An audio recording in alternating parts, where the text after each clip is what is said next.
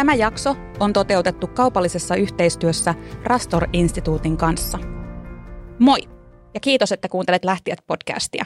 Sä löydät meidät kaikilta niiltä alustoilta, joissa podcasteja ylipäätään löytyy. Ja jos oot meistä tykännyt, niin meistä olisi tosi kiva, että kommentoisit ja tykkäisit meidän jaksoista. Ja palautettahan meille saa antaa lähtijät at lahtiat.fi osoitteeseen. Ja sitten meillähän on somekanavia, me löydetään Instasta, me löydetään LinkedInistä ja nykyisin myös Facebookista. Ja meillä on tietenkin lähtijät.fi verkkosaitti myöskin, josta niin kuin löydät lisätietoa meistä. Ja sen lisäksi, että podcastia voi kuunnella äänellisenä, niin me löydetään myös YouTubesta. Mutta mennään sitä nyt päivän aiheeseen. Hei, kiva nähdä teitä taas, hmm, Minna ja Liisa. aikaa viikko, viikko välissä. Aivan. Mulla oli teitä hirveä ikävä. Hmm, sama. Ja tänään me puhutaan tyhjän päälle lähtemisestä. Meillä on asiantuntijoina Rastor-instituutista Katri Kanerva, liiketoimintajohtaja, sekä Mia Savaspuro, joka on työelämän muutoksen erikoistunut asiantuntija ja muun muassa kirjoittanut tietokirjan Kiitti mulle riitti.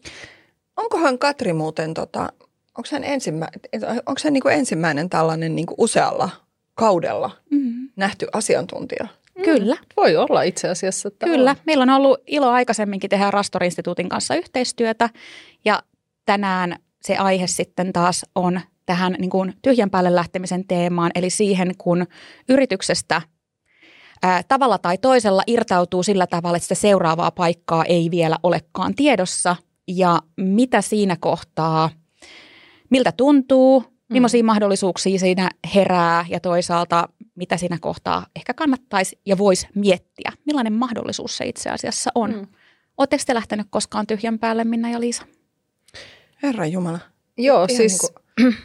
Äh, olen sillä tavalla lähtenyt, että, että yrityksessä alkoi YT-neuvottelut ja YT-neuvotteluprosessin aikana kerroin, että, että voisin olla yhdessä skenaariossa se, joka ei enää tule seuraavana päivänä takaisin. Eli vähän niin kuin annoin sinne semmoisen syötteen ja ei ollut mitään seuraavaa tiedossa.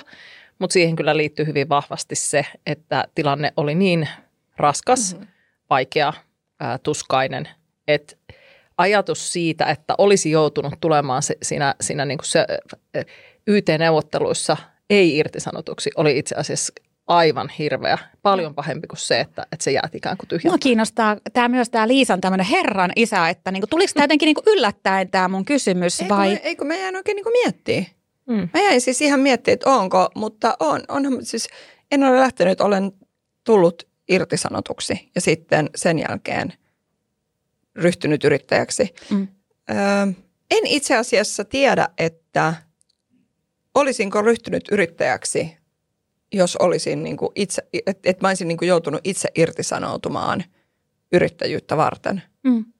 Sä oot ehkä niin suunnitelmallinen, että sulla olisi ollut jo seuraava, koska mä ainakin olen semmoinen, että mä olisin jotenkin katsonut jo seuraava tyypillisesti. Tyy- siis tyypillisesti olen siis mm. todellakin katsonut seuraavan paikan ja niin edelleen. Ja niin kuin, onpa ollut sellainenkin tilanne, jossa olen jo etsinyt uutta työpaikkaa ja sitten päätynytkin olemaan siinä kyseisessä firmassa vielä pari vuotta töissä. Mm. Että, että aika usein on ihmisiä, jotka ei etsi töitä juuri koskaan, niin mä en ole ikinä ollut ennen yrittäjyyttä sellainen ihminen. Mm-hmm. Siis lähtiä tarinoita, joita me ollaan kerätty nyt tässä jo parin vuoden ajan ja meillä alkaa olla jo yli 400 lähtiä tarinaa, niin niiden kautta piirtyy kuva, että tämä tyhjän päälle lähteminen ei ole yhtään niin harvinaista kuin mitä nyt esimerkiksi kuulen, että te ette varsinaisesti kumpikaan mm. ole ihan sille niin kuin tyhjän päälle lähtenyt. Mm. Ö, itse en myöskään ole lähtenyt tyhjän päälle, palaan siihen kohta, mutta että sitä tapahtuu. Ja sitä ei tapahdu vaan sen takia, että olisi niin kuin, että työkuorma on semmoinen, että kiitti mulle riitti tai mm. niin kuin arvoristiriidat tai sitten tämmöinen niin kuin työilmapiirin takia. Että ne on totta kai semmoisia niin kär, kärkkäitä syitä, mutta että ähm, on, on muitakin Mä ajattelin, mä nostan myös sen esiin, että kun te sanoitte, että olette niin suunnitelmallisia, varmaan itsekin suunnitelmallinen, mutta mähän mitikoin niin kuin pelkoa. Eli mulle semmoinen niin kuin iso asia, että mua pelottaa asiat ja niin kuin, ää, mua pelottaa toimeentuloon niin kuin loppuminen ja näin edespäin, jonka takia mulla olisi hirveän vaikea niin kuin ajatella, että mulla ei olisi jo niin kuin seuraavaa paikkaa mm. tiedossa, kun niin kuin mä lähden jostain. Että onko tehnyt mieli lähteä niin kuin tyhjän päälle. Mä luulen, että se on semmoinen ehkä lainausmerkeissä fantasia, joka jossain kohtaa jokaisella työntekijällä on, että oispa ihanaa vaan mennä ja Kyllä. irtisanoutua.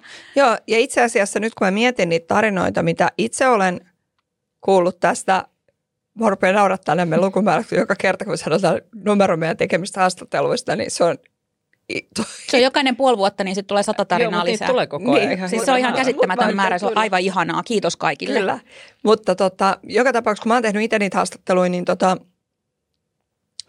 niin hirveän useinhan siihen tyhjällä, tyhjän päälle lähtemiseen, ei aina, mutta usein se liittyy esimerkiksi se, että ei enää vaan jaksa etsiä sitä seuraavaa työpaikkaa. Mm. mm. Että se voikin olla niin, että tulee se joko niin, että lähdet suoraan tyhjän päälle, menet sairaslomalle, lähdet tyhjän päälle, mutta hirveän usein mun mielestä siinä on se, että etsisit uuden paikan, mutta et vaan niin kuin enää pysty edes niin kuin etsimään sitä paikkaa, kun me tiedetään, mm. että huono työssä viihtyvyys – ö, aiheuttaa uupumista.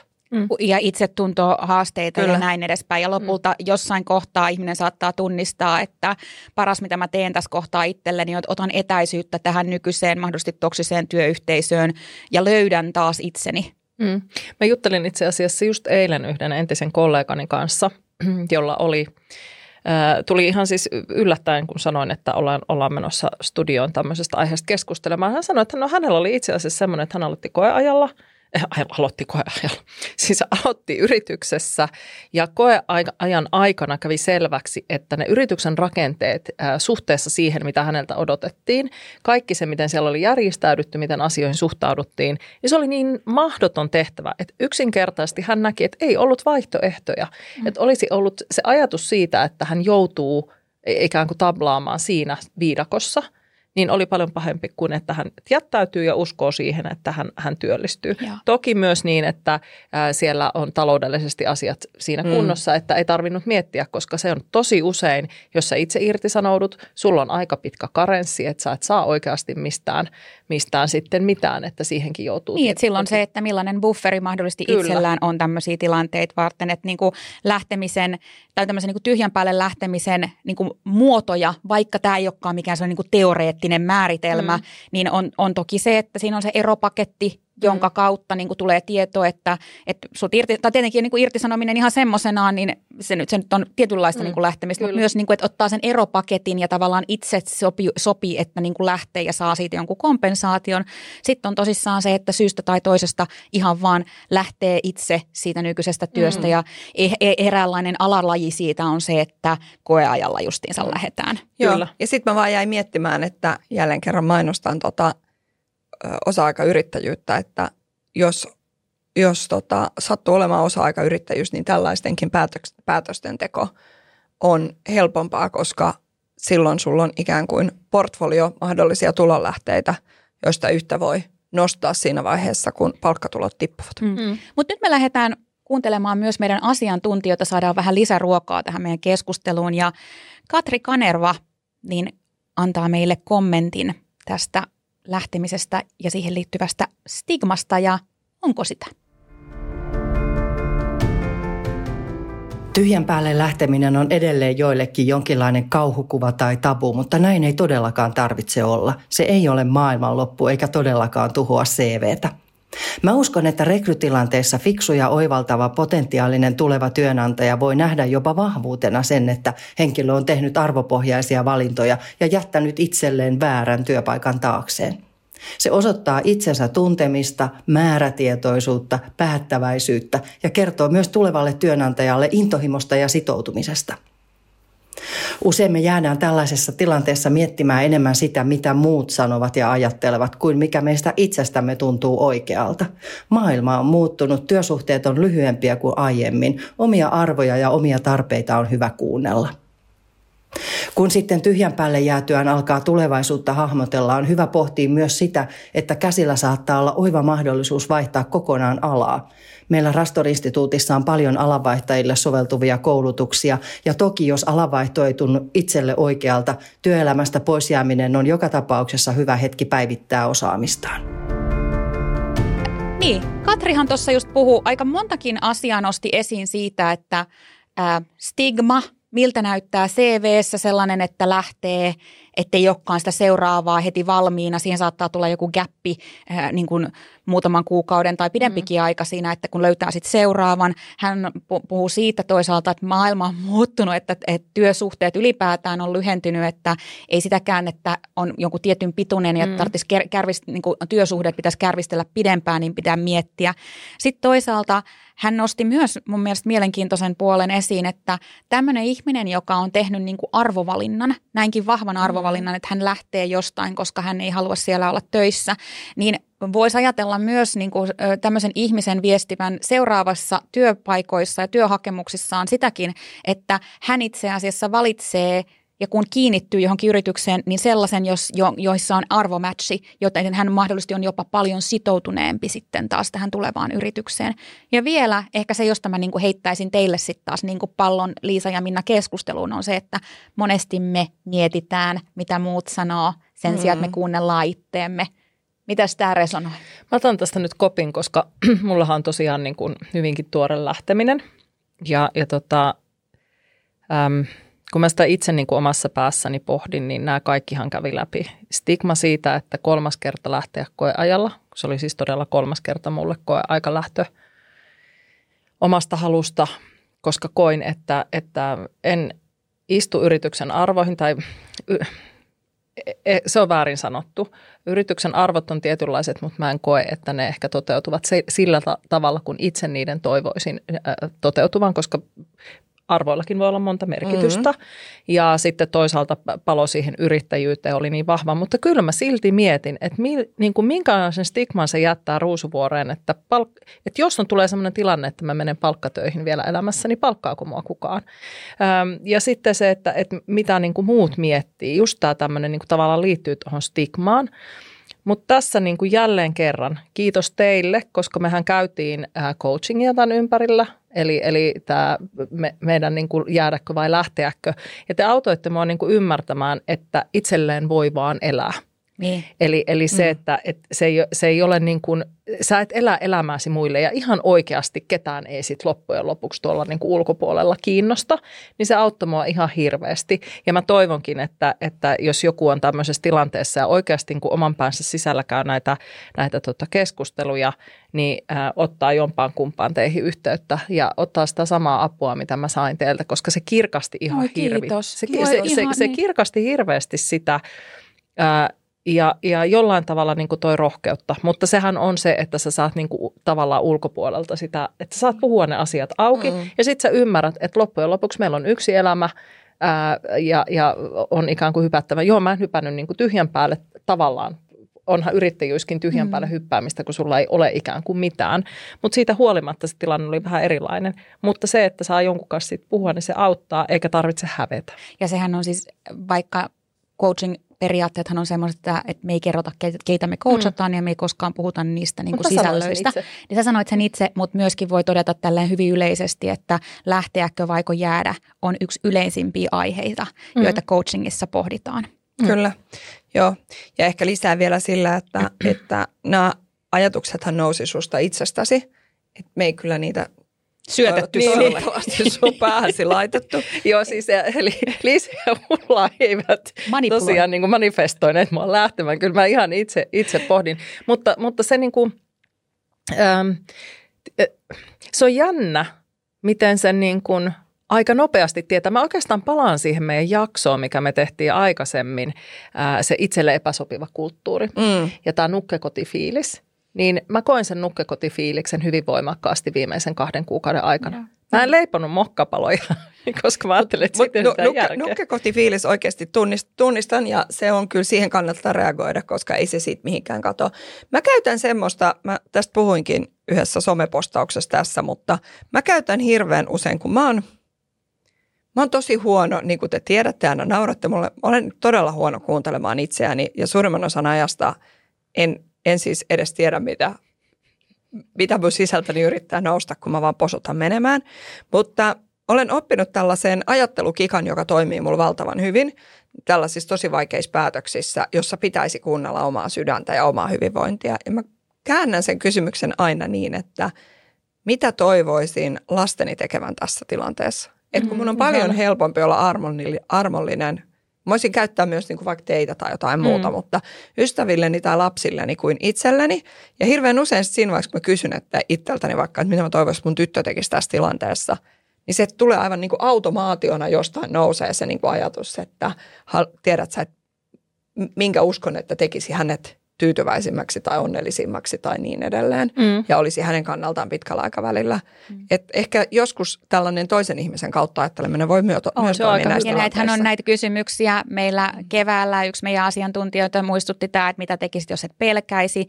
Mä tiedän, että Brené Brownilla on semmoinen kivipöydällä, jossa lukee, että mitä tekisit, jos et voisi epäonnistua mm. ja näin edespäin. Että se niin kuin mikä ikinä onkaan tämmöinen niin kuin oma triggeri, Joo. joka sitten niin kuin vie eteenpäin. Joo, ja sitten yksihän on myös, että mitä, mitä uskot, että puolisoti, puolisosi tai ystäväsi sanoisivat sinulle, mm. että niin kuin mitä sä kuvittelet, että joku muu ohjaisi sua tekemään. Mm. Niin, vähän niin kuin, joo, mutta. Hei Liisa, meillä on tässä jaksossa kaksi kirjoitettua lähtijätarinaa ja sitten meillä on Mia Savaspuron oma lähtijätarina tuolla lopussa.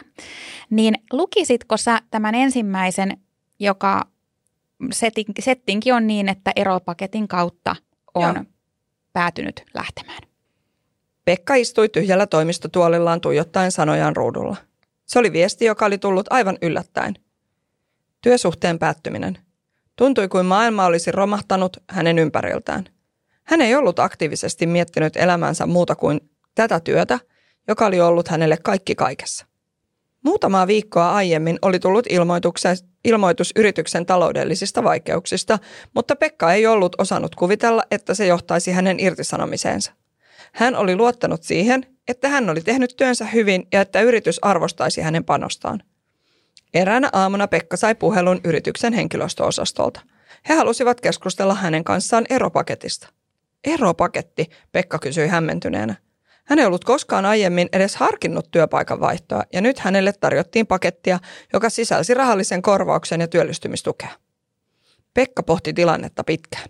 Hänelle tarjottu eropaketti tarjosi lyhyen miettimishetken. Hänellä oli mahdollisuus käyttää aikaansa ja resurssejaan uudelleen suunnitteluun ja uusien mahdollisuuksien tutkimiseen.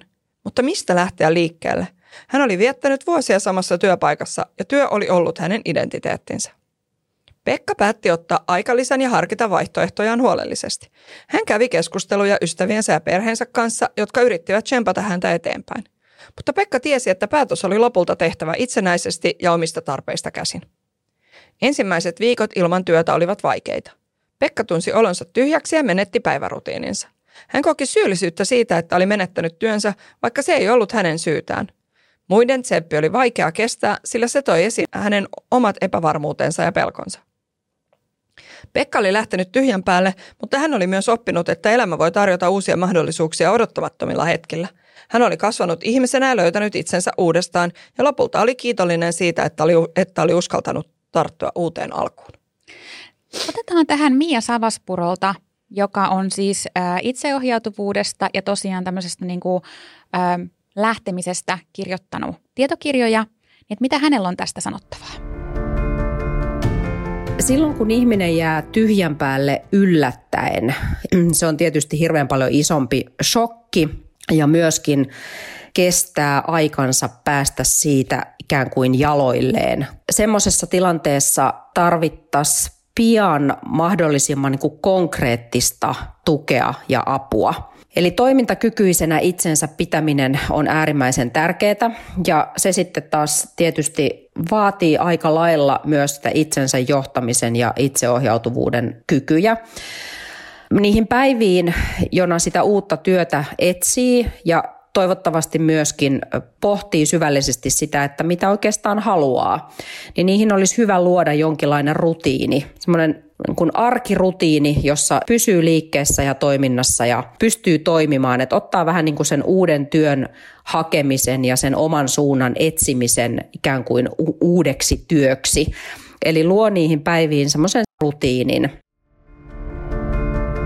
Niin, tämä on tota, tämä Kiitti mulle riitti, niin Mia on kirjoittanut tämän Sara Lindströmin kanssa. Ja tämä on sillä tavalla, tota, tässä on linkki lähtiöihin, että tämä kirjahan on saanut tavallaan alkunsa samasta ilmiöstä kuin lähtijätkin. Mm. Eli silloin kun korona-aikaan ihmiset rupesivat lähteä töistään, niin me ruvettiin miettimään podcastia ja Mia ja Sara päätti kirjoittaa kirjan, jossa he haastatteli vaikka HR-johtajia ja niin edelleen. Ja itse asiassa kirja on tosi hyvä tästä, hyvä kertomus tai niin kuin kuvaus tästä samasta ilmiöstä, mistä lähtijät on syntynyt. Mulla on ollut ilo olla itse haastateltavana tähän, tähän kirjaan meidän lähtijät, meidän niin kuin lähtijät yhteydessä tekemistä haastatteluista.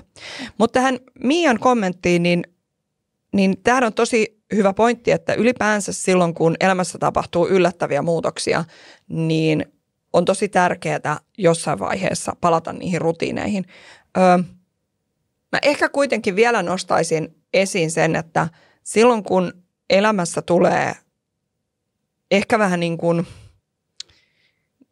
vähän niin kuin pienempiäkin traumaattisia hetkiä, niin on myös oltava sillä tavalla itselleen armollinen, että antaa itsellensä aikaa ja tilaa mm, toipua. Mm, et ei voi ajatella, että heti pitää löytyä ne rutiinit ja heti pitää ryhtyä tuumasta toimeen. Että se kannattelu on siinä tärkeää, mutta tälleen niin kun, kun olet itse siinä tilanteessa, niin on ihan ok hetken aikaa olla aivan niin kuin pallohukassa, koska... Se on aika iso draama. Otetaan Katrilta, mm. äh, Katri Kanervalta tota, Rastor-instituutista tähän oikeastaan loistava jatko, mitä Liisa juuri sanoit. Tyhjän päälle jäänyt henkilö on usein aika herkässä ja kuormittuneessa mielentilassa. Hänelle ihmisten tsemppi ja kannustus saattaa tuntua hyödyttämältä. Sellaiset kliseiset, hei kyllä se siitä, kaikki kääntyy parhain päin, maailma on mahdollisuuksia täynnä, on hänelle todennäköisesti pelkkää sanahelinää, saattaa jopa ärsyttää. Se, mitä tuossa tilanteessa tarvitaan ja halutaan, on konkretia, ihan konkreettisia ideoita ja vaihtoehtoja, jotka sysää ajattelua eteenpäin ja kohti toimintaa. Jos ystävä linkkaa rekrytointiilmoituksia, tarjoaa sparrailuapua tai vaikka kysyy, onko henkilö kuullut rekrytoivista koulutuksista, joita Rastor-instituuttikin järjestää, niin se on jo ihan toisella tavalla informatiivista ja avuliasta. Niin, ehkä yleisesti on yllättävää se, että huolimatta siitä, mikä se on se kriisin aiheuttaja elämässä – niin usein ne toisen henkilön toimintatavat siinä kriisissä on itse asiassa aika samanlaiset. Mm. Että ollaan läsnä, annet, varsinkin alkuvaiheessa, ollaan läsnä, kuunnellaan ihmistä, annetaan hänen purkautua ja sitten ylipäänsä tällainen niin kuin syvästä omasta kokemuksesta nouseva vinkki, mm, mieluummin just tällaisia konkreettisia ehdotuksia kuin sellaisia avoimia kysymyksiä kuin, että tarvitsee jotain tai tsemppii päivää tai niin edelleen. Et usein semmoinen, vaikka ihan kysyt, että haluatko, että lähetän sinulle vaikka työpaikkoja tai juttuja, joita mulla tulee eteen, vai onko vielä liian aikaista? Voi olla ihan niin kuin hyvä konkreettinen kysymys, mutta antaa myös ihmisille tilaa siihen ja olla mm. näin. Ja sitten tässäkin se, että konkreettiset ehdotukset, niin ähm, siis jokaisellahan on oma mielipide ja jokainen niin kuin neuvoo omista lähtökohdistaan. Niin se, että ei ne välttämättä olekaan vaan se, että hei, että mä oon kuullut tällaisesta, mä oon kuullut tällaisesta, on muuten kuullut uudelleen koulu, niin kuin, koulutuksista aloille, joissa on työvoimapulaa tai että sellaisista koulutuksista, joissa niin kuin, tehdään yhteistyötä yritysten kanssa ja sen koulutuksen jälkeen on niin kuin todellisu, todennäköistä, että sä rekryt, sut rekrytoidaan siihen yritykseen, jonka kanssa se koulutus on tehty ja tämmöisiä, että niin kuin enemmän kuin sanoit, että mene tonne ja teet toi, niin on se, tällaisia mahdollisuuksia on, että maailmassa on mahdollisuuksia just se, että se enemminkin kuin, että hei, että maailma on mahdollisuuksia täynnä, niin on se, että hei, mä oon kuullut tällaisesta, tällaisesta ja tällaisesta. Ne on sitten taas sen ihmisen itse ää, valittavissa, että tarttuukohan niihin, mutta ne saattaa myös niinku ruokkia jotain muuta oivallusta, plus että ne Kysyisin antaa... kuitenkin, että mm. haluatko sä multa no, mitään niin, ehdotuksia? Niin, mä olin just tulossa siihen, että silloin kun tämmöinen tilanne tapahtuu, niin se, että mennään, mennään niin kuin heti tarjoamaan jotain, että nyt olisi tällainen tai tällainen tai tällainen, että ihmiselle pitää antaa myös se suruaika, koska se, että, että lähdet sä niin kuin itse, tulee sulle eropaketti, on se syy mikä tahansa, niin se on aika hirvittävä shokki. Ja varsinkin niin kuin Pekan tarinassa, että hän on ollut pitkään, hän on ollut edes sitoutunut, työpaikka, mm-hmm. niin kuin sitoutunut siihen ja ei voi niin kuin kuvitellakaan, että tällaista tapahtuu, niin se, että siellä ollaan, niin kuin, että vaikka se tulisi hyvistä tarkoitusperistä, mutta se on niin kuin äärimmäisen tärkeää pysähtyä sen ihmisen äärelle, just niin kuin te sanoitte, että kuunnella antaa hänen niin kuin puhua ja purkaa se paha olo ja, ja antaa sille niin kuin ystävänäkin ja, ja tukijoukkona aikaa. Sitten tulee se aika, jolloin voi ruveta tuomaan niitä konkreettisia asioita ja, ja auttaa, mutta siinäkin ehkä se, että kysyy, mm. että haluatko sä juuri niin, että haluatko sä, että, että mä autan tai tuen sua tällaisessa tai sitten just ohjaa coachingin tai mentoroinnin tai mikä se ikinä Kyllä. onkaan pariin. Joo. Kyllä, koska sitten on myös niitä ihmisiä, joilla esimerkiksi just se pelko siitä tulevasta tavallaan tulojen loppumisesta aiheuttaa sellaisen stressin, että ei ikään kuin siitä asiasta pääse eteenpäin ennen kuin se pelko on poissa. Että sä et pystykään käsittelemään sitä koko asiaa ennen kuin se pelko on poissa. Niin sitten voi olla, että se sun ystävä sanoo, että joo, että mä todellakin tarvitsen apua, että mä löydän sen seuraavan paikan, että mä pääsen käsittelemään koko tätä asiaa. Mutta me ollaan tosi erilaisia tässä. Mm. Kyllä, se on ihan totta. Ja Minna, sä tuossa jo vähän niin kuin vihjasit, että on erilaisia tapoja tosiaan niin kuin lähteä tyhjän päälle. Mm-hmm. Ja tässä edellinen oli tämä vähän niin kuin yllättäen eropaketin kautta tullut tilanne, Kyllä. johon oli niin kuin sopeuduttava. Mutta sitten on tämä niin kuin arvoristiriidan takia lähteminen, niin luetko siitä tarinan? Sehän on tuttua, joten luen. Johanna oli pitkään työskennellyt teknologiayrityksessä, joka oli tunnettu innovaatioistaan ja kehittyneestä teknologiastaan. Työ oli aluksi innostavaa ja motivoivaa, mutta ajan myötä hän alkoi huomata, että yrityksen toimintatavat alkoivat muuttua hänen omista arvoistaan poikkeaviksi. Yritys alkoi painottaa voiton tavoittelua entistä enemmän ja Johannan mielestä se johti eettisiin ristiriitoihin. Hän huomasi, että yrityksen päätökset tehtiin usein lyhyen aikavälin taloudellisin hyödyn perusteella, vaikka ne saattoivat vaikuttaa negatiivisesti ympäristöön ja ihmisiin. Tämä oli ristiriidassa Johannan omien arvojen kanssa, joita olivat ympäristötietoisuus, sosiaalinen vastuu ja eettisyys. Johanna yritti aluksi vaikuttaa yrityksen sisällä muutoksiin. Hän osallistui kestävän kehityksen tiimiin ja teki ehdotuksia yrityksen toimintatapojen parantamiseksi. Kuitenkin hänen ehdotuksensa törmäsivät usein vastarintaan ja byrokratiaan, ja hän tunsi, että hänen äänensä ei kuulunut. Työpäivät venyivät yhä pidemmiksi ja Johanna alkoi kokea uupumusoireita. Hän ei enää tuntenut olevansa motivoitunut työhönsä ja se alkoi vaikuttaa myös hänen henkilökohtaiseen elämäänsä ja hyvinvointiinsa. Hänellä oli vaikeuksia nukkua öisin ja hän kärsi jatkuvasta stressistä. Eräänä päivänä Johanna teki vaikean päätöksen. Hän päätti jättäytyä tyhjän päälle ja irtisanoutua työstään. Päätös pelotti häntä suuresti, mutta hän tunsi, ettei voinut jatkaa työskentelyä yrityksessä, joka oli ristiriidassa hänen arvojensa kanssa ja aiheutti hänelle niin suurta stressiä ja uupumusta. Vaikka Johanna ei tiennyt, mitä tulevaisuus toisi tullessaan, hän koki, että oli umpikujassa ja että oli aika tehdä radikaali muutos. Hän halusi palata takaisin omien arvojensa äärelle ja etsiä työmahdollisuuksia, jotka olisivat enemmän linjassa hänen omien arvojensa kanssa ympäri käydään yhteen tullaan, mm. koska nyt me mm. ruvetaan puhumaan arvoista, Kyllä. arvovalinnoista. Ja nämähän on niitä aiheita, joiden ympärille ihan lähtijät podcastin ensimmäinenkin kausi niin kuin lähti Kyllä. muodostumaan. Mm. Eli se, että Great Resignation, mitkä on ne syyt, miksi ihmiset lähtee yrityksistä, vaikka heillä on ihan ok työpaikka ja niin kuin, ää, kuukausipalkka. Ja tässä sitten just se, että mitä minä haluan – Mm.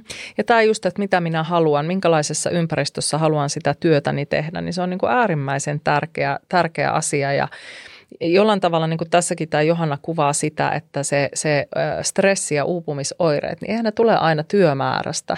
Se on itse asiassa varmaan vain niin murto-osa, kun se on se, se että kun toimit sellaisessa toimintaympäristössä, jossa sä joudut ikään kuin niitä tuulimyllyjä tai näkymättömiä voimia vastaan taistelemaan koko ajan, tai yksinkertaisesti, että sä koet eettisesti olevasi niin kuin aivan väärässä paikassa. Hmm. Ja sitten kun me katsotaan niitä alle 35-vuotiaita, niin tämähän on niin kuin siis aivan erilainen niin kuin näkökulma ää, siinä ikäryhmässä kuin sitten taas meillä 70-luvulla syntyneillä. Meilläkin sitä on, niin kuin tässä on kuultu, mm. mutta se, se ikään kuin näkökulma siellä nuorissa niin on erilainen. Ja sä Ulla tiedät siitä vielä enemmän, kun sä oot käynyt näitä keskusteluja.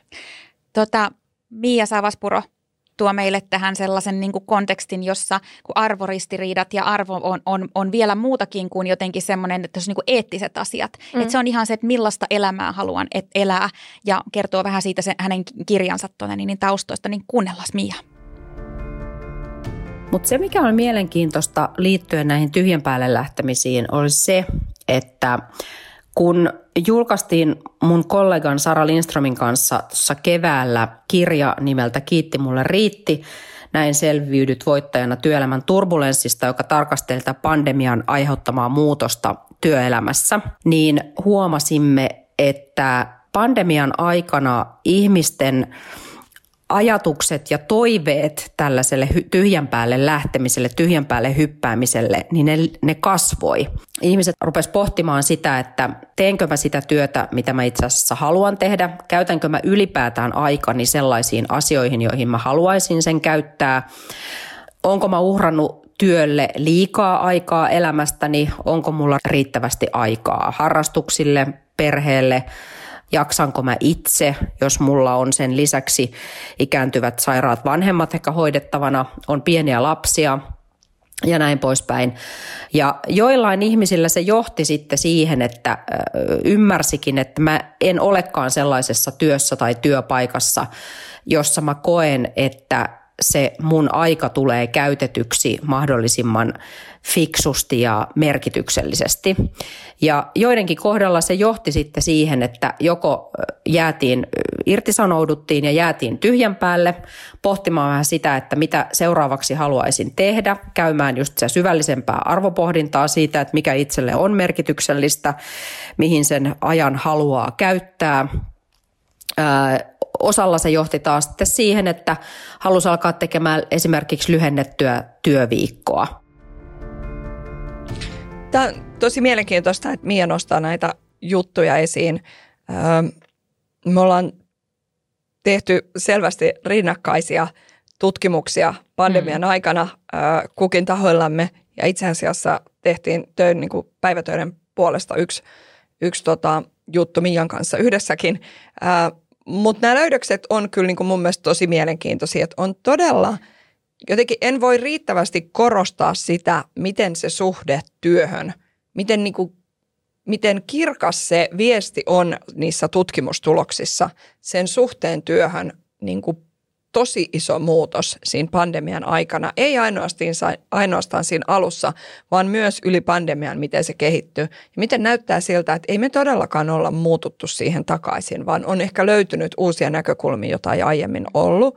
Että senpä takia lähteä tutkimuskin niin kuin tavallaan siinä näkyy se, se että, että tuleeko taantuma vaikuttamaan tähän, että mitä vaadit työltä, niin aika moni ihminen sanoo, että ei, että mä haluan sitä parempaa elämää ennen kaikkea ja sitten niin kuin taloudellinen, taloudellinen hyvinvointi on tärkeää, mutta en tule enää sitoutumaan pitkäaikaisesti työhön, jota, joka ei ole mun arvojen mukaista. Niin ja kyllähän tässä niin kuin oikeasti joudutaan katsoa sitä johtajuutta silmästä silmään, että minkälaista johtajuutta yrityksissä tehdään. Öm, mä kirjoitin joku aika sitten äh, linkkaripostauksen aiheesta, jossa, jossa kuvasin sitä – johtajuuden merkitystä, nimenomaan siis ihmiskeskeisen johtajuuden merkitystä ja ihmisten kohtaamista ja ihmisten ymmärtämistä ja inhimillisyyttä, kun olen huomannut, että – jollain tavalla niin kuin se johtajuus on sellaista korporaatioläskiä, että, että johtajuus ei ole oikein arvostettua. Asioiden ja, ja lukujen johtaminen on, mutta ihmisten johtaminen ei. Mä kuvaan sitä niin, että kuvitelkaa, että menette konserttiin, jossa kapellimestari 95 prosenttia siitä konsertista soittelee siellä soitinta muiden mukana kukaan ei johda sitä menoa. Ja sitten 5 prosenttia käy johtamassa. Ja tämä on hirveän usein yritysmaailmassa se vaade, että sä teet kaikkea muuta, mutta se semmoinen ihmisten kanssa ajan käyttäminen, se ei olekaan arvokasta. Ja ne yritykset, jotka tämän on ymmärtänyt, niin kyllähän ne rakentaa aivan sitä voittavaa kulttuuria ja ympäristöä, missä tullaan siihen, että ne ihmisten arvot tulee kuulluiksi mm. ja niitä ihmisiä pystytään ihan eri tavalla kohtaamaan puhut asiantuntija esihenkilöstä ja toisaalta Mia tuossa puhuu, musta on niin tosi ihmisen kokoisesti tästä asiasta, mm. että mihin haluan aikani käyttää, mm, koska mm. se on ainoa oikeastaan voima, tai niin kuin luonnonvara, jota meillä ihmisillä ei ole rajattomasti. Ja tota, sitä kautta juuri se, että mihin myös tämmöinen niin kuin esihenkilö haluaa sen aikansa käyttää, niin on ihan hyvä miettiä. Sellainen, mikä mä niin kuin nostan esiin ja meidänkin näistä lähtiötarinoista niin kuin ollaan kuultu ja mun mielestä joku meidän äh, hyvinvoinnin asiantuntija on sen sanonutkin, että lähtökohtaisesti ei kannata siinä kaikkein väsyneimmillään ja uupuneimmillaan kuitenkaan ottaa lopputilia ensimmäisenä, mm. vaan jos on sellaisia niin kuin, oireita, niin nyt kannattaa kuitenkin sinne työterveydenhoitoon ensimmäisenä Kyllä. kävellä. Se on totta. Ja, ja keskustella siellä sitten taas asiantuntijoiden kanssa, että mitä nyt niin kuin, mikä on ne ensimmäiset hoidon keinot, hmm. mennä sen jälkeen mahdollisesti muutamaksi viikoksi myös sairaslomalle ja niin kuin onhan siinä niin kuin mahdollista käydä vielä niin kuin kolmikantakeskusteluja sitten niin kuin työyhteisönkin kanssa.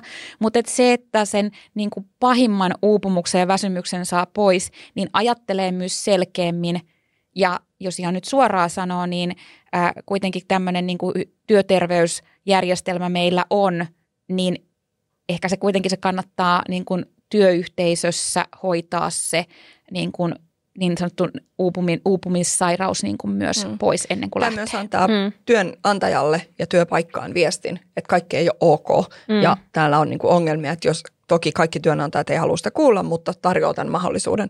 Haluaisin vielä tästä niin kuin sukupuolittamatta asioita liikaa, niin haluaisin nostaa esiin, että niissä keväällä käydyissä työuupumusta – koskeneissa keskusteluissa toistuvasti asiakka- ää, asiantuntijat nostivat esiin, että, että tämä haaste, että ei mennä ajoissa työterveyteen, koskee erityisesti suomalaisia miehiä. Mm. mm. Et he yhdessä rintamassa toivoivat, että miehet menisivät keskustelemaan ja, ja hakisivat niin kuin apua niihin työuupumuksen oireihin, oireisiin aiemmin, jolloin asia voidaan puuttua ja se voidaan korjata ennen kuin sit puhutaan pidemmistä sairaslomista. Ja. Kyllä. Ja siis tämähän, tämä tyhjän päälle lähteminen, niin ei ole mikään niin kuin champagne-ongelma ja niin kuin etuoikeus, jonka vaan niin kuin ne, joilla on sitä bufferia, niin voivat saada. Koska tässä on nyt tämä toinen puoli, että jotkut joutuvat tyhjän päälle lähtemään. Mm. Ja siinä sitten taas niin kuin oli ikä mikä tahansa ja sukupuoli mikä tahansa, niin jollain tavoin niin kuin sen, tässä olisi optimismin säilyttäminen näissä tilanteissa on hirveän tärkeää. Niitä vaihtoehtoja on vaikka kuinka paljon. Tämähän on itse asiassa, vaikka tämä saattaisi olla niinku kriisin paikkakin, mm. niin äh, ja nyt tämä on ehkä niitä latteuksia just, joita niin kuin siinä niin kuin akuutimmassa tilanteessa ei halua kuulla, niin tämä on myös, niin kuin, se on risteyskohta, se on mahdollisuus. Mm. Ja si, siinä, siinä niin kuin, päästään kohta myös meidän taas kuuntelemaan meidän asiantuntijoita, jotka puhuu myös sitä niin kuin reflek- itsereflektion hetkestä ja niin kuin siitä mahdollisuudesta, joka tämä, tämä, tämä antaa ja miten tärkeää se on. Mutta niin kuin on hyvä muistaa, että me ei opita vähempää, kun me ollaan vanhempia, hmm. vaan me opitaan eri tavalla – Helsingin Sanomissa oli, kun meillähän oli pari viikkoa sitten sellainen jakso kuin, niin kuin työelämän myyteistä. Mm. Ja mm. Tota, Helsingin Sanomat kirjoitti tässä tota, syksyllä tämmöistä niin kuin kymmenen oppimisen myyttiä. Mm. Ja niissä muun muassa niin kuin otsikko oli jotenkin niin, että on asioita, joita... Ää, iäkkäämmät, he käyttivät sanaa iäkkäämät. Mm. Mä tykkäsin meidän ö, parasta ennen päiväsjaksossa käytettiin sanaa konkarit, niin mm. no näitä sanoja on monia, mutta kuitenkin että on asioita, joita iäkkäämät oppii jopa paremmin kuin, niin kuin lapset tai nuoret. Mm-hmm. Ja ylipäätään sen viesti, sen niin kuin koko artikkelin viesti oli se, että on semmoisia niin tiettyihin asioihin on semmoisia niin optimi-ikiä. Mutta mm. se ei tarkoita sitä, etteikö niin kuin oppiminen niin kuin jatkuisi. Ja se, missä niin kuin ikääntymisessä nostettiin sitten taas sellaisena niin kuin, ä, upeana asiana, että me, niin kuin vanhemmat ihmiset eivät opi täysin ir- kontekstistaan irrallisia asioita enää samalla tavalla mm. kuin kouluikäiset. Ja sinänsä niin kuin hyvä, että silloin ne kontekstista irralliset asiat opetetaan siellä jo peruskouluun ja lukion aikana Kyllä, ja näin edespäin, näin. jonka jälkeen sen tiedon päälle perusymmärryksen, äm, yleistiedon päälle rakentuu se niin kuin jatko, äh, osaaminen ja taito. Ja sitä kautta niin kuin vanhemmilla tota niin, niin ikäryhmillä niin on se, että, että ne jopa päivitti 20, päihitti 20-30-vuotiaat siinä, että miten he olivat niin parempi oppimaan oikean vastauksen, vaikka ne oli ekalla kerralla vastannut väärin. Että tavallaan, että halu niin kuin ymmärtää se konteksti, halu niin kuin soveltaa sitä tietoa, niin on selvästi niin kuin sit taas parempi. Et sillä tavalla niin kuin pointtina mulla on tässä se, että ei ole semmoinen, että ei niin kuin vanha koira uusia temppuja opi, vaan että se on se hetki, jossa katsotaan, että olen aina halunnut tehdä jotain muuta. Tuolla alalla on työvoimapula, mähän voisin kouluttautua uudelleen, mitä vaihtoehtoja on. Ja senhän takia Rastori-instituuttikin haluaa tehdä tätä niin kuin yhteistyötä meidän kanssa tässä jaksossa, koska heillähän on niitä kaikkia koulutuksia mm, tarjolla. Kyllä, ja mun mielestä itse asiassa ihanalla tavalla kuvaa, että kun ihminen – kasvaa, me kasvaa ja tota, oppii itsestään iän myötä, niin mehän tunnetaan itsemme paremmin. Ja mitä paremmin sä tunnet itsesi, sitä enemmän sä oot ok sen kanssa, että missä asiassa sä oot hyvä ja missä asiassa sä oot huono. Ja ainakin itse tiedän sit myös sitä niin kuin esittämistä siitä, että olisin parempi jossain kuin olenkaan, niin on vähemmän. Jos voi vaan niin kuin todeta, että, että en tiennyt tätä, mm. mutta todellakin onpas mielenkiintoista, että tämä olikin tälleen toisella tavalla kuin mä kuvittelin. Ja ehkä se tekeekin meistä tosi hyviä tota, oppijoita tuommoisissa asioissa vanhemmalla iällä. Mä jäin miettimään tätä ammatinvaihtoa myöhemmällä iällä, kun usein kuulee puhuttavan sitä, että jos kouluttautuu myöhemmällä iällä, niin onko sitten liian vanha aloittamaan alusta, niin palaan myös siihen teemaan, mitä me ollaan aiemmin puhuttu, että sitähän ei enää niin kuin silläkään tavalla alusta aloita, että vaikka se oma työkokemus olisi aivan eri kontekstista, niin kyllä se tavalla tai toisella on mm. hyödyllistä siinä uudessakin Joo. työpaikassa Ammatinvalintapsykologioiden kanssa mä oon keskustellut myös itse käynyt heidän vastaanotolla ja mm. hakenut apua, niin tota, puhuvat muun muassa siirrettävistä taidoista. Näin, Eli mitkä on sellaisia, joita voidaan hyödyntää seuraavallakin uralla. Joo, mä ajattelen ehkä sillä tavalla, että, että tai toivoisi jotenkin, että että ne, jotka sen tyhjän päälle joutuu tai lähtee, niin ajattelisi, että, että, että kun yksi ovi sulkeutuu, niin toinen aukeaa. Että kun maailma on mahdollisuuksia täynnä, ja tämäkin kuulostaa tosi latteelta silloin, kun sä oot siinä tilanteessa, että, että voi hyvänä aika, että mm. mitä tässä nyt tapahtuu. Mutta se, että, että, että just erilaisten niin kuin, äm, tavallaan se, se, mitä sä Liisa sanoit, että, että, että kun ei tarvi enää esittää mitään. Että voi oikeasti vähän niin kuin tutkailla, että mitä mä haluaisin tehdä. Mm. Että mikä oikeasti on niin kuin mielenkiintoista ja onko sellaista aluetta tai toimialaa, mitä mä en ole, ei ole esimerkiksi ollut aikaisemmin edes mahdollista ajatella. Että jotenkin niin kuin kääntäisi sen, tai pyrkisi kääntämään sen mahdollisuudeksi ja ehkä löytämään sitten just sen niin kuin jo opitun päälle uusia tulokulmia, koska mä uskon, että moni työ, työnantaja itse asiassa myös arvostaa sitä, kun siellä on sitä historiaa, niitä erilaisia näkökulmia ja sen päälle sitten rakentaa uutta. Ja sitten tosiaan niin kuin nämä ammatinvalintapsykologit, niin se oli mun mielestä hyvä nosto, että et ei tarvitse itse jäädä miettimään, että heidän kanssaan voi myös tutkailla ja pohdiskella ja, ja käydä sitä pohdintaa, että mitä seuraavaksi. Ja, ja Miia Savaspuro just puhuu tästä, että nyt tämä on se hetki, jossa pysähtyä. Nämä on, nämä on aina tietysti niin kuin isoja kriisejä, mutta samaan aikaan ne voi olla myös hirveän helpottavia tilanteita. Ähm, ne on yleensä myös hetkiä, jossa itsetuntemus kasvaa aika lailla, koska on joutunut kasvokkain sen syvän arvomaailman kanssa ja myöskin tekemään itselleen hyvin selväksi sen, että missä minun omat rajat kulkevat, mihin pystyn, mihin en pysty, mitä kaikkea asioita voin ottaa työpaikalla vastaan, mitä en halua eikä, eikä minun tarvitse ottaa vastaan. Eli se johtaa hyvin usein myös, myös tämmöisen itsetuntemuksen kuin lisääntymiseen siihen, että osataan ehkä paremmin ne omat rajat asettaa, tunnistetaan omia tarpeita paremmin. Tämä on hirveän hyvä kehitys ihan siinäkin mielessä, että nämä kaikki asiat on myös sellaisia ominaisuuksia, joita työpaikoilla tarvitaan. Niin, mm. oikeastaan, että jos voisi kääntää sen näin taas latteuksessa, niin kuin lucky you, että sulla on etulyöntiasema siinä hetkessä, jota niillä ihmisillä, jotka puskee eikä pysähdy, niin niille ei sitä hetkeä ole, jossa tämän miettiä ja reflektoida. Mm. Toki aivan siis niin kuin pirullinen hetki ja silloin kolme vuotta sitten, kun mut irtisanottiin, niin ne kaksi viheliäisintä kysymystä, jota mulle niin kuin urakoutsi siinä kohtaa ja tota, liiton joku tota, niin, ää, rekrytuki niin kuin kysyi, oli ensinnäkin, että mitä sinä haluat ja miten sinä arvotat itseäsi. Mm. Mm. Niin siinähän sitten oot ja mietit, että kuinka isosti tämä pitäisi tämä vastaus tulla ja Mä sanon, että näin kolme vuotta myöhemmin, kun tällä viikolla viimeksi keskustelin terapeuttini näistä samoista, kanssa näistä samoista asioista, niin se tulee pienissä palasissa. Se ei ole mikään taivaalta putoava mm. iso Viisaus. vastaus. mutta, mm. mutta siis toi on ihan mielettömän hyvä kysymys, että miten arvotat itsesi ja itseäsi, koska jos nyt miettii sitä tilannetta, että tulee irtisanotuksi, tulee se eropaketti vaikka, mm. niin, niin vaikka sä tiedät, että sulla olisi vaikka kolme tai kuusi kuukautta aikaa siinä, siinä funtsia, ää, mutta se on aika lyhyt aika sen niin kuin oman, oman, arvo, niin kuin oman arv, arvottamisen keskustelun, koska aika pitkä aika menee siihen tunteeseen, että olen huono, mua ei haluta, se itsetuntemus ja kaikki. Ja sen jälkeen, kun sieltä vähän niin kuin Phoenix-lintuna noustaan, noustaan niin kuin ylös, niin se, että, että se on oikeasti niin kuin, koska se on vaikea kysymys, miten arvotan itseni, varsinkin siinä tilanteessa, jossa olet ikääntyvä nainen, niin palkkaako mua kukaan, haluaako mua kukaan?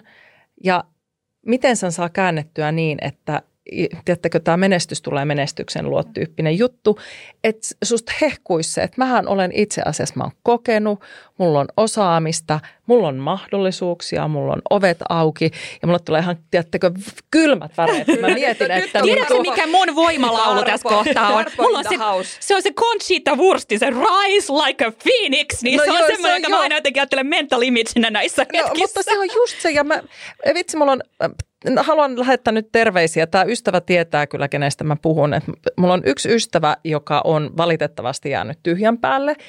Ja mä oon seurannut sivusta, miten kipeitä kohtia ne on. Niin nyt tämä henkilö, sinä siellä, kun mä tiedän, että sä kuuntelet, niin ota tämä mieti sitä, että sulla on kaikki ovet auki. Hän on älyttömän osaava, hän on ihana ihminen, ää, joo, hän on 50 nainen, niin kuin mekin kohta. Ja tota, voi elämä. Voi elämä. Li, mutta, tota... mutta siis viesti hänelle, että, että kaikki on mahdollista ja tämä biisi, niin sun pitää Ulla lähettää tämä hänelle. Itse laulaneena, niin justiinsa. No niin, Liisa, sulla oli jo käsi pystyssä tuossa. Joo, mä ehkä just haluaisin näihin ihmisiin, jotka tavallaan ajattelee, että ottaa tämän ottaa sen, eh, niin kuin, se menee totta kai sinne oman arvon tuntoon, se irtisanomisen hetki, jos tarjotaan eropakettia tai irtisanotaan ja niin edelleen. Mutta sitten mä pyytäisin kuuntelemaan sen edellisen jakson, jossa me puhuttiin omistajuudesta ja miksi näitä päätöksiä tehdään. Ja mit, mitä isompi on yritys, niin sitä vähemmän tehdään henkilöön meneviä päätöksiä, sitä enemmän tehdään strategiaan meneviä päätöksiä. Että kun strategia on – jonkinlainen ja hallitus on sen strategian niitannut, niin sen jälkeen se johtoryhmä voi vain pistää panokset sinne, missä strate- mihin on strategiassa sovittu, että ne panokset laitetaan. Ja nämä ei ole henkilökohtaisia päätöksiä, vaan nämä tehdään joko sen takia, että karsitaan joka, jotain, mikä ei enää ole strategian mukaista, mm. tai sitten sen takia, että rahaa ei ole riittävästi. Ja vaikka jos rahaa ei ole riittävästi, niin edelleen soisi, että silloin – leikataan sen strategian mukaisesti, eikä niin kuin kaikkialta juustohöylällä. Mutta kyse ei ole sinusta, vaan kyse on siitä, mikä on yrityksen suunta. Ja nyt me katsotaan eteenpäin ja siitä näkökulmasta, että yksi haasteita, joka me tunnistettiin aikaisemminkin jo tällä kaudella, on se, että miten kuratoin omaa osaamistani sellaiseen muotoon, että – kerron, että mitä haluan seuraavaksi tehdä, miten sanotan sen oman, oman tekemiseni siihen suuntaan, että mulla on visio ja tämä on se, mitä mä osaan ja tämä on se, mitä mä haluan tehdä, niin Katri puhuu siitä omien taitojen sanottamisesta ja myynnistä. Rastor-instituutti tukee tyhjän päälle lähteneitä tai muista syistä työttöminä olevia henkilöitä monin tavoin. Me toteutetaan muutosturvakoulutuksia ja meillä on myös rekrytoivia koulutuksia, joilla ihan konkreettisesti mätsätään ja saatellaan yhteen työttömiä työnhakijoita ja työnantajia. Ja tietysti kouluttautuminen sinänsä on aina hyvä tapa kehittää niin sanottua markkina-arvoaan ja ylläpitää ihan virettä samalla kun hakee uutta työpaikkaa. Meillä on myös paljon asiakkaita, jotka on saaneet tällaisissa työelämän käännekohdissa meiltä tukea uraohjauksen tai coachingin muodossa. Itseluottamus voi olla vähän hukassa tilanteessa, jossa on kuormittunut ja tulevaisuus ja vaikka ihan toimeentulokin huolettaa. Silloin onkin tärkeää tunnistaa ja sanoittaa oma osaaminen ja omat taidot. Sitä omien sanojen sanoittamista voi toteuttaa vaikka videoilla tai päiväkirjatyyppisillä merkinnöillä – ihan konkreettisesti muistuttamalla itselleen, että tässä mä olen hyvä. Kun tunnistaa ja oivaltaa omat taitonsa, muodostuu hyvä lähtökohta oman osaamisen myynnille. Kun esittää osaamisensa itselleen positiivisesti ja näkee omat mahdollisuudet, itseluottamus alkaa tulla näkyviin myös muille, esimerkiksi CVssä ja somessa. Niin, niin. Mä oon itse asiassa, tota, no tietenkin nyt myös coachaan ja tota, tullaan taas siihen meidän should I stay or should I go coachingin, hmm. mutta mä oon myös, mulla on myös ollut mentoroitavia ja mun mentoroitavien kanssa usein, mentoroitavat on ollut ehkä vähän nuorempia, niin heidän kanssa olen usein myös aloittanut tämmöisellä puhu sun ystävien ja perheiden, perheenjäsenten kanssa siitä, että miten he kuvaa sun vahvuuksia ja heikkouksia. Mm. Koska joskus me ollaan tosi huonoja tunnistamaan varsinkin niitä meidän omia vahvuuksia. Et kun meidän vahvuudet on semmoisia, jotka tulee meille niin helposti, että me kuvitellaan, että se on kaikille muillekin helppoa. Mm. Mutta näinhän se ei yleensä ole, vaan me ollaan hyviä jossain, jossain niin se ei todellakaan välttämättä ole muille, muille tota, yhtä helppoa. Ja varmasti muut – näkee ne vahvuudet paremmin kuin mitä me itse nähdään. Niin mä olen mun mentoroitavia pyytänyt tekemään taas keskustelut ja sitä kautta lähteä kirjoittaa itselleen sellaista niin kuin ihan klassista SWOT-analyysiä, että missä on mun vahvuudet, missä on heikkoudet ja sitten pohtii itsekseen, että miten mä haluan niin kuin rakentaa mitä mahdollisuuksia itselleni näiden päälle ja taas mitkä on niin kuin haasteita näiden saavuttamisessa. Ja, ja tähän vielä? myös coaching toimii tosi hyvin. Mm. Mä täällä jo roikun, siis mä melkein tarttuin sun. kun, musta, kun mulle tuli semmoinen ajatus tuosta, mä oon tehnyt siis samaa mentoroitavien kanssa ja mä muistan erityisesti yhden henkilön kanssa oli tämmöinen hetki, kun hänen tiiminsä ja, ja muutama per, perheenjäsen oli kuvannut niitä kirjallisesti siis lähettänyt mulle ja hän näki ne siinä niin kuin mentorointihetkessä ja hän siinä tuli niin kuin molemmille silmiin. No mä tietenkin itken aina, mutta se on toinen juttu. Äh, mutta siis mietin sitä, että miten tärkeää ää, nyt henkilölle, joka, jonka siis voi omana harjoituksena tehdä, nyt jos on, on jäänyt tyhjän päälle tai jättäytynyt tyhjän päälle, niin kysyä aloittaa nyt niistä vahvuuksista ja pyytää kertomaan, koska se on ihan valtava voimannuttava äm, tapa niin kuin pysähtyä niiden äärelle. Ja sitten sen jälkeen, kun on niissä niin kuin nautiskellut hetken, koska ne on aika myös tunteisiin meneviä, mm. niin sitten voi tehdä sen SWOT-analyysin ja miettiä vähän niitä kehitysalueita. Mutta siinä mä haluan todeta myös sen, että, että kauhean, mentoroitte ja totta kai minäkin mentoroin, mutta niin kuin ei mennä siihen. Tuli vaan semmoinen olo, että pitihän tämä sanoa, että ei minä jää teistä jälkeen siinä, että kyllä tietenkin teen näitä asioita, mutta kato, nämä on, meitä, nämä on meitä omia issueita täällä. Mutta taas mä haluan mennä siihen takaisin, että Liisa ja mehän, tai mehän ne kaikki toisiamme tota, myös täällä kysymättäkin neuvotaan joskus. Mentoroidaan, coachataan, Kyllä, neuvotaan, aivan. Ja kerrotaan myös ihan suoraan, mitä me ajatellaan, äh, joka ei ole se niin mentorointia, se ei ole coachingia erityisesti. Mutta Liisa on muistuttanut mua esimerkiksi siitä, joka mä menen aina katsomaan sitä mun niin kuin SWOT-listassa sitä, että mitä mä en osaa, ja mä oon että ei helvetti, että an- anteeksi, että et hemmetti, että mun pitää näissä asioissa vaan olla parempi, ja sitten muistuttaa, että entäs jos sä keskittyisit niihin asioihin, jossa mm. sä oot parempi kuin muut, ja niin kuin kuratoisit niiden päälle sen sun Entäs? osaamisen. Mä oon täällä taas so, niin osoittelen kohta kaikkia, mutta siis äh, mun mielestä, äh, mitä Liisa sanoi tuossa aikaisemmin mm, siitä, että kun me ollaan niin huonoja tunnistamaan ne omat vahvuutemme ja me pidetään niitä niin kuin täysin itsestäänselvyytenä. Ja musta on ollut niin kuin hämmentävää teidän kanssa se, että sellaiset asiat, mitä mä vähän niin kuin aliarvioin, niin te olette ihan silleen, että wow, ja sitten taas toisinpäin, että, että, että, että niin kuin juuri se, että... Tulee itsestään, niin, niin ei tunnu vaikealta niin. ja sitten mm. eihän sen eteen tee töitä, joten voiko se olla mikään no, arvokaan? Ju, juuri mm. näin ja sitten jotenkin se niiden nostaminen, nyt mennään taas vähän ohi aiheesta, mutta sanonpahan nyt just kuitenkin, että niiden ääreen pysähtyminen, että sä kuulet sen joltain muulta, että sä et jää yksin märehtimään, vaan ota siihen ympär, ympärillä olevat ihmiset, pyydä mentoria myös, meihinkin voi olla mm. yhteydessä. Mutta tästä, mutta tästä itse asiassa, nyt mä oivalsin jotain, niin kuin la, lamppu sytty bling. Niin mä, tiedättekö, kun sanotaan, että, että no Minna ainakin tietää, että asioille pitää laittaa hinta, jotta ostaja arvostaa niitä. Minna ainakin tietää. Mutta nythän mä tajusin, että kun joku asia tulee itselle helposti – niin silleen niin kuin ikään kuin hintaa. Osaa, niin, ja sen takia sä et osaa, senkään mm. takia sä et itse osaa arvostaa sitä, kun se tulee vähän niin kuin ilmaiseksi no. ja liian helpolla. Mm. Nyt me ollaan likat, kuulkaa, niin oikeassa paikassa pistämään tämä jakso purkkiin. Ja tässä se, miten me laitetaan tämä jakso purkkiin, on se, että me jätetään teidät kuulijat meidän Miia Savaspuro-asiantuntijan oman tämmöiseen tyhjän päälle lähtemistarinan ääreen. Ja mitä mä kehotan tässä kuuntelemaan on se, että – Mia kertoo tarinaa, joka on kolme vuotta sitten tapahtunut, niin huomatkaas kuinka letkeästi ja suoraviivaisesti hän jo sanoittaa sitä. Siellä ei enää niitä pieniä tai syviäkään kuoppia matkan varrelta muistella, vaan nyt katsotaan taaksepäin jo tarinana ja kasvumatkana. Aika kultaa muistat. Näin. Mm. Kiitos teille Minna ja Liisa. Kiitos, Kiitos meidän ja asiantuntijoille. vielä senkin, että tämmöisten muutosten päälle on selvästi tässä tapauksessa rakennettu. Mm. Näin, joten nyt vielä Mian tarina. Moi. mähän olen itse myös tyhjän päälle hyppääjä.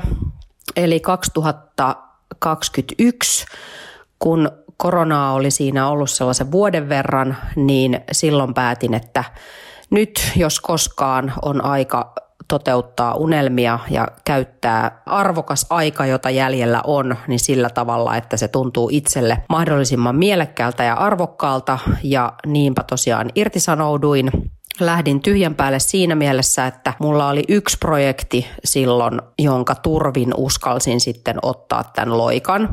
Se ei ollut rahallisesti todellakaan mitenkään hirveän tuottoisa projekti, mutta oli joka tapauksessa sellainen, että ajattelin, että mulla on kuitenkin jotain järkevää tekemistä. Ja perustin siis oman yrityksen ja rupesin sen kautta sitten tekemään sekä viestinnän että työelämän kehittämisen konsultointia. Eli oikeastaan ihan samaa kuin, kuin mitä olin siihenkin asti tehnyt toimistoissa, mutta nyt sitten vaan oman firman piikkiin. Päivääkään en ole katunut. Tosin täytyy sanoa, että onhan tämä myös erinomainen käytännön harjoitus muun muassa itseohjautuvuuden teemaan. Lähtijät on podcast irtisanoutumisista. Annamme työstään lähteneille mahdollisuuden kertoa tarinansa nimettöminä. Kussakin jaksossa kerrotaan tarina ja pohditaan, olisiko tilanne voinut mennä toisin. Lisäksi työhyvinvoinnin tai henkilöstökysymysten asiantuntijat kommentoivat tarinoita. Podcastin ovat ideoineet ja hostaavat Liisa Holma, Ulla Jones ja Minna Ruusuvuori.